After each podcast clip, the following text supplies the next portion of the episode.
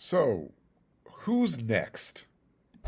You are Locked On Trojans, your daily podcast on the USC Trojans, part of the Locked On Podcast Network. Your team every day.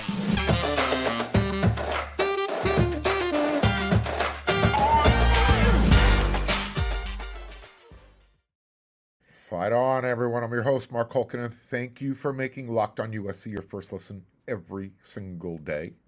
Whether you're watching me on YouTube or wherever you like to download your podcast, we are free. I appreciate your support, and I'd appreciate it a little bit more if all of you who watch the show become a subscriber. It's really easy. If you're watching on YouTube, click that subscribe button. If you like the episode, hit the thumbs up. And because I come at you five times a week, Monday through Friday, hit that bell notification. You won't miss an episode.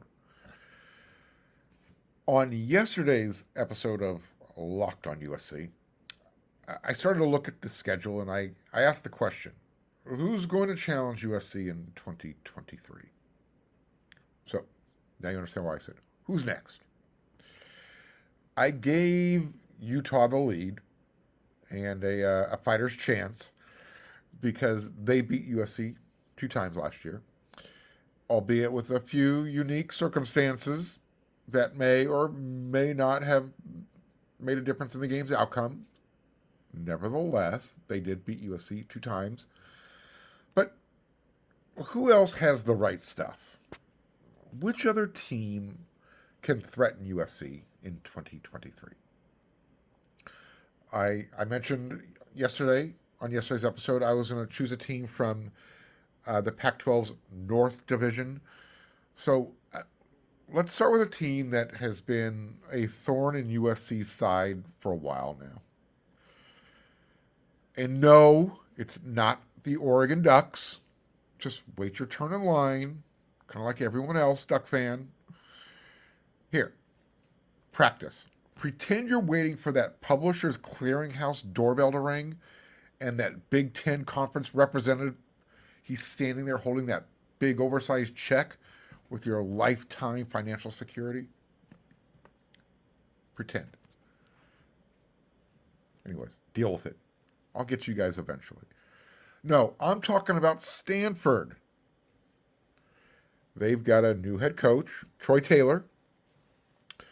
Well, look, he's got a whole lot of work to do with the uh, with the Cardinal this year, and he's got to bring in a whole lot of new stuff, kind of change the whole Stanford philosophy that everyone's been uh, accustomed to.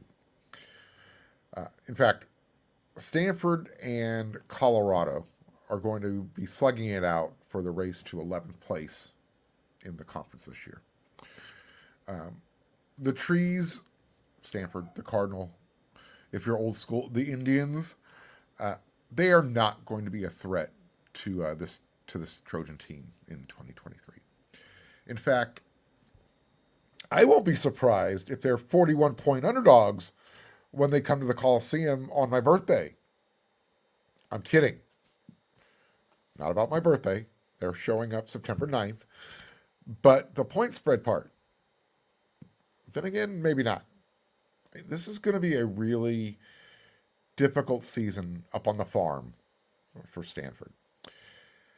So, John McKay, legendary coach of the Trojans, he said one time he wanted to beat those guys 2,000 to zero. He, he hated Stanford.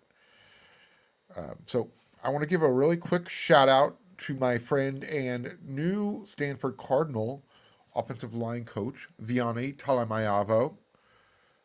Hello? I'm sorry, but this is going to hurt you more than it's going to hurt me. Uh, Viane is, uh, he's an up and comer, big star in the coaching rank, coaching rankings. But he is, uh, he's trying to rebuild an offensive line that is, and this is my term, it's in disarray. Uh, but he does have a couple of transfers to work with. One's from Harvard, uh, another one's from Penn, not the uh, not the state school. I'm talking about the Ivy League Penn. So you can see Stanford still has a very limited pool of players that they go after, whether it be high school recruiting, and also when it comes to the transfer portal. Um, now they're going to I would say their strongest position group on offense is going to be wide receivers. They're your typical Stanford wideouts, big, strong. Um, John Humphreys, uh, Mudia Rubens, Mudia Reuben, excuse me, and then I want you to keep an eye on an early enroll early enrollee. I'm a big time fan of Tiger Bachmeier. I watched him during the seven on seven uh, circuit and I, I, know he plays down there for his dad at Lake Elsinore, but he early enrolled at Stanford. I love this young man's game. Fearless.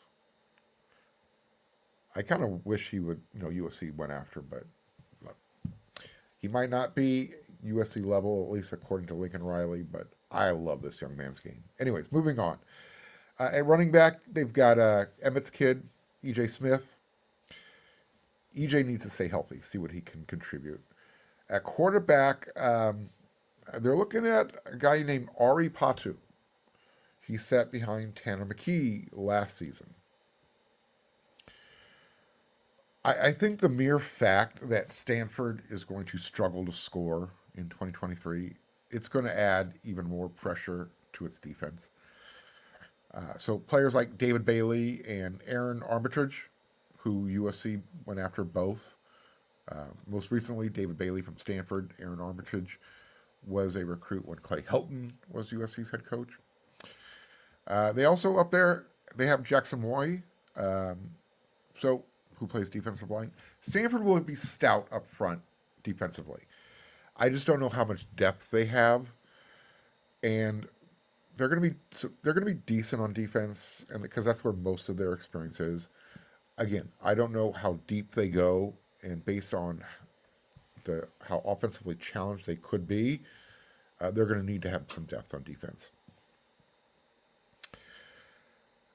Now, David Shaw, uh, he he took the reins from Jim Harbaugh, and he led Stanford football probably through their best era ever. Uh, but Troy Taylor is taking over and he's going to have to see what he can do uh, offensively. Because I, I, think David Shaw's style, you know, that intellectual brutality, grew old. Um, Troy Taylor, he's coming over from Sacramento State. He's bringing some new ideas. He's got a different type of offense that everybody who's watched Stanford over the last 15, plus years has been accustomed to. Again, I talked about the intellectual brutality. Smart, don't make mistakes, but physical, just pound the ball, ground control, clock control, use the tight ends in the red zone. Troy Taylor at Sacramento State, he took over a team that went 2 and 8 overall and 0 and 7 in the Big Sky Conference in 2018, but he then proceeded to lose just one conference game over the next 3 seasons. Uh, they didn't get to play football in 2020, the COVID year, California, yada, yada, yada. And oh, by the way, Stanford hosts Sacramento State the week after they take their thrashing from USC at the Coliseum. And Stanford opens their season um, at Hawaii. So then they play USC before they take on Coach Taylor's former team. Good luck, Viane. Fight on. All right. Uh, are you still looking for a delicious snack, but you don't want all those sugar and calories? I had a buddy who called me up today and said, Mark, I went out, I got some of those built bars. He loves them. You got to try these. If you're like me, you don't want to compromise taste, you want to try and do things healthy, give Built a try. Seriously, they're they taste so good. They're amazing. And what and what makes Built Bars so good? Well, for starters, what does Mark like? He likes chocolate. These things are covered in 100% real dark chocolate, and that makes them good right away. And they come in unbelievably really good flavors like churro and peanut butter brownie and cookies and cream. And I'm not sure how Built does it, but they taste like a candy bar, and they do it while while maintaining what they call their amazing macros. Macros, what is that? 130 calories, 4 grams of sugar, and a whopping 17 grams of protein. Now, you don't even have to order them online. Hey, if you are near Walmart, Sam's, uh, Sam's Club, you're in luck. So, if you're near Walmart, walk on in, head to the pharmacy section. You can pick up a four bar box of their cookies and cream bar, their double chocolate bar, or their coconut puff. And if you're close to Sam's Club, run in, grab a 13 bar box. They have their hit flavors brownie batter puff, churro puff. Let me know. Tell me what you think, and then you can thank me later. On tomorrow's episode of Locked on USC, I'm going to continue this uh, way too early list of teams who are going to challenge USC. Who's, you know, I'm looking at USC's schedule. I'm picking teams from the South Division, from the North Division, and I'll include their out of conference teams as well. So, tomorrow's episode, move back to the South, pick another team. But what I want to do is I want to ask this question Is USC a top five team heading into this season? Post spring, would you say they're top five?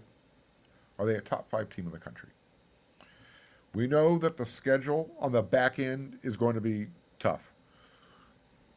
They've got Notre Dame, Utah, uh, plus you got UCLA, Oregon, and Washington, as well as Cal, and there's a bye week mixed in there as well. Uh, so I didn't mention the games in order, but that's the back end. Cal would obviously be considered the easiest game, and then you've got the bye week in UCLA. Those are the three easy ones. Um, now, CBS, along with Fox and NBC, they're going to be a part of the new TV media deal that's going to be covering USC when they join the big conference. You'll notice I did not mention the name ESPN. However, let's see who has a better view of the Tro- Trojans for 2023. Everyone is releasing their way too early list. I've been doing mine. Well, here is the uh, way too early post spring camp top 25. Here's CBS Sports. I'm starting with them first for a reason. Number one, Georgia. Makes sense. Number two, Michigan. Number three, Ohio State. What? And let me tell you why I'm saying what question mark exclamation point. Here is Dennis Dodd's rationale for putting Ohio State number three after the spring camp. CJ Stroud is gone. The offensive line lost a lot of talent.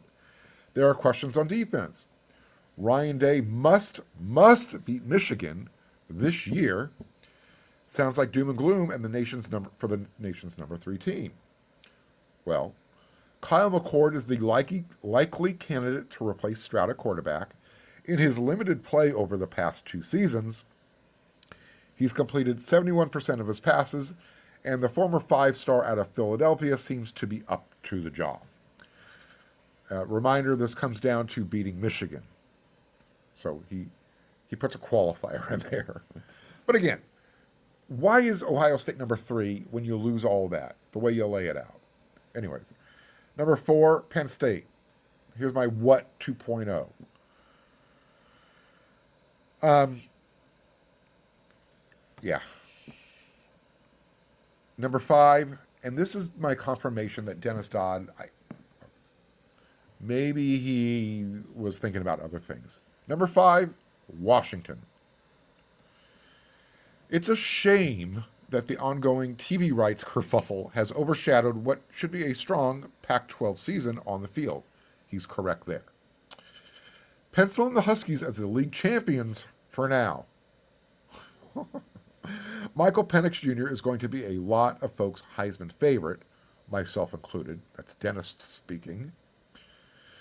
Um, he has a stout defense to play behind in Kalen DeBoer's second season. I don't know about that. And Ed um, edge rushers Bralen Trice and Zion Tupaloa Feti combined for 13 and a half sacks last year. Those two matched what Tuli Tuipulotu did by himself for USC last season. Anyways, number six, Alabama. Then he jumped to, let me just jump ahead to number 11, Oregon. You notice I haven't gotten to USC yet. Here's his rationale for putting Oregon at number 11. As Bo Nix goes, so go the Ducks. Oregon's quarterback found his game under Dan Lanning's former offensive coordinator, Kenny Dillingham, who is now at Arizona State as their head coach. Four starters depart from the offensive line. But watch transfers Traeshon Holden from Alabama, wide receiver, Tez Johnson from Troy. Lanning is just beginning to establish himself as a head coach. It will be a battle with Washington and USC for the Pac 12 title. Again, I, I, just don't understand Dennis's rationale. Oh, by the way, here's USC. They come in at number 13. Remember, he's got Michael, Michael Penix Jr. as his Heisman favorite. Meanwhile, Caleb Williams could win back to back Heisman's. He could f- throw for 5,000 yards and 30 touchdowns. But until the defense gets fixed, and he is correct, it's hard to consider the Trojans a legitimate playoff contender. It's the lack of that D at key points when they gave up 136 points combined, given up in the in their last two losses uh, to Utah as well as to Tulane. But that might be fixed uh, with the addition of Georgia's Bear Alexander. So he doesn't mention anybody else that USC brought in through the transfer portal defensively. Again, I just think he took a lazy shotgun approach. Um, the rest of the Dennis Dodd CBS Top 25, as far as the Pac 12 is concerned, Utah came in at number 14. Oregon State at number 15. They're not on USC's schedule. And UCLA at number 21. So, let's contrast and compare that to ESPN's post spring Power 25 from Mark Schlabach, typically who he's he's been critical of USC in the past. Let's just say that. Number one, he's got Georgia, two-time defending champion. Again, it makes sense. Michigan at number two. I get it. Um, he's, you know, Jim Harbaugh, he, he owns Ryan Day in Ohio State right now, although he is 0 2 in the playoffs. At number three, and this one is where I kind of, you can see if you're watching on YouTube, I'm furrowing my brow, I'm scratching my back of my head. Florida State. Look, I get it. They finished the season in 2023 10 and 3. They were 5 and 3 in the ACC the ACC wasn't that strong. They do return eight starters on offense as well as eight on defense. Here is Schlabach's uh, post spring outlook for Florida State. He believes Jordan Travis is a legitimate Heisman Trophy candidate. Okay, candidate. Why not? Uh, and he believes that coach Mike Norvell has added a couple of key pieces to give him more options this season offensively. He, they brought in uh, Jaheim Bell from South Carolina and Kyle Morlock from Division II Shorter University. Those two guys are going to play tight end. At receiver, he brought in um, Kentron Poitier, who seems to uh, be ready to have a breakout season, along with freshman, pardon me on this one, Vandrevius Jacobs, who both of these guys young budding stars. And then defensively, in the transfer portal, he brought in uh, Coach Norvell was able to get Braden Fiske, Western Michigan. That name might sound familiar to USC fans. USC was after him. And then they also uh, they, they brought in uh, Patrick Payton, who performed well in the spring, and that's going to give their defensive line a uh, a boost. Remember, the previous season they brought in Jared Verse, who USC also considered. Now, number four. Here we go. USC. Pardon me. Here's Mark's post spring outlook. Schlabach's, not mine. The reigning Heisman Trophy winner, Caleb Williams, he's back to lead and an explosive offense. And it might even be better with the additions of wide receiver Dorian Singer and tailback Marshawn Lloyd from South Carolina. USC they lost Travis Dye and Jordan Addison. This is what they replaced him with. a all Pac-12 wide receiver, Dorian Singer, and Marshawn Lloyd, who showed USC fans what he's capable of doing in the spring game. And Mark is convinced that USC's offensive line might have three seniors and two juniors starting the season. He could be right, depending on how things shake out. Uh, coach Lincoln Riley also brought in Arizona Cardinals former head coach Cliff Kingsbury as an analyst. He's going to work with Caleb Williams. And as everybody is going to bring up, the question is whether or not the Trojans will be able to stop anybody on defense. Okay, we need to stop saying stop anybody. Uh, look, Riley brought in the additions of Bear Alexander, Anthony Lucas from Texas A&M, Kyon Barrs from Arizona, Mason Cobb, Oklahoma State. These were all positions of need for not just not just to get better, but now USC has depth. All right, then he rounded it out uh, with Ohio State, Alabama number six. So at least there was some cons- consistency with CBS. Alabama is the number six team coming out of spring camp. LSU was number seven, Penn State number eight, Clemson nine, Texas number 10, Tennessee at 11. Now, Washington was number 12. Uh, Washington's priorities in the spring included rebuilding its offensive line, which lost both its starting guards and its center. So again, Dennis Dodd, hello. Uh, however, the good news, uh, according to Mark Schlabach, is guards Nate Kalepo and Julius Buelow and center Matteo Mele played quite a bit while rotating uh, in the lineup last season. So if that front five can be solidified, Washington's offense, which will have a very good quarterback in Michael Penix Jr., they will be good. Um, last year they put up 39, almost 40 points per game in 2022. Um, but you know the defense, they're also adding a couple of running backs, and this is why I guess um, Dennis Dodd is so high on them. Number 13, Notre Dame. Number 14, who did Mark Schlabach had? Oh, Utah. And number 15, Oregon. And then where did we go from there? So those were the teams. I, I just mentioned those names because those are who is on USC's schedule this year. Oregon State was the only other Pac 12 team to make ESPN's top 25. Again, not on USC's uh, schedule this season. So, this is why uh, these are called way too early lists. But seriously, come on, Dennis. Dude, your number three and five picks were comical. And I could, I look, I'll, I can understand if you're giving Ohio State the benefit of the doubt and the uh, the Chewbacca defense. South Park fans don't understand that, but Washington at number five, eight spots ahead of USC. Come on, man. Anyways. All right. Before we get out of here on this episode of Locked on USC, I keep coming back to the transfer portal, NIL, and high school recruiting this is going to be an ongoing topic for a long time. And the reason I'm bringing this one up now, again, is there's talk going around in the recruiting circles that USC is going to lose another local offensive line recruit to Oregon.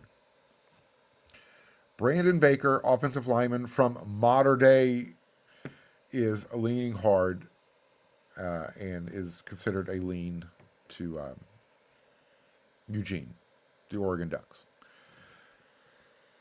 First of all, number one, he's a legacy. His brother played there. Number two, we know Oregon likes to use its NIL program to get players to commit out of high school, especially if they have to compete against USC for that player. I'm of the opinion that USC should just stay the course. use their NIL and their collectives to, finger quotes, pay players who have earned it at the college level. Or, you know, players who are at least a huge need for USC out of the transfer portal. You know, I guess you would say if those players have the leverage, they know USC needs them. USC kind of has to, you know, understand that. And that might that might not be the case in the next few years.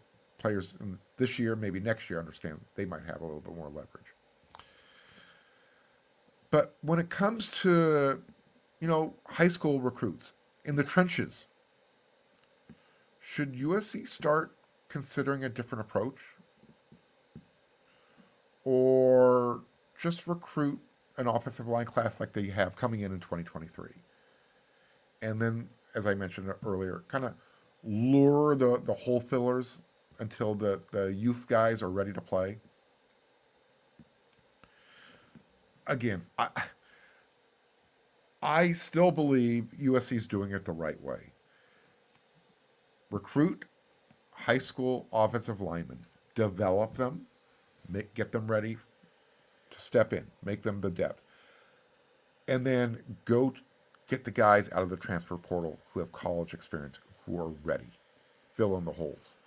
So, like this year, USC has Elijah Paige, freshman. I don't know if he's ready to start the season, but he'll be ready to play significant minutes. And I've said this before by the time the year's over, if not be starting. But in the meantime, USC brought in a couple of guys, whether it be Michael Tarquin or Jarrett Kingston. Um, they lost Bobby Haskins to the draft. They lost Courtland Ford to the transfer portal. They got to get that left tackle position figured out. So you want to have experience there. You just don't want to throw a true freshman out there. So this is why I keep vacillating back and forth. How should USC use it? When it comes to high school recruits in the trenches, I might be willing to consider luring certain recruits with the NIL collectives, especially if they play offensive line or defensive line. This has nothing to do with losing a recruit to Oregon. A lot of those guys who end up there aren't going to finish there. That's all I'm going to say. So, on that note, that's another episode of Locked on USC in the books. I will be back again tomorrow with another one because I come at you five times a week. I'm going to continue my way too early. Which team is going to challenge USC in 2023, 2023 series? That's a mouthful. But until then, everyone, you know what to do.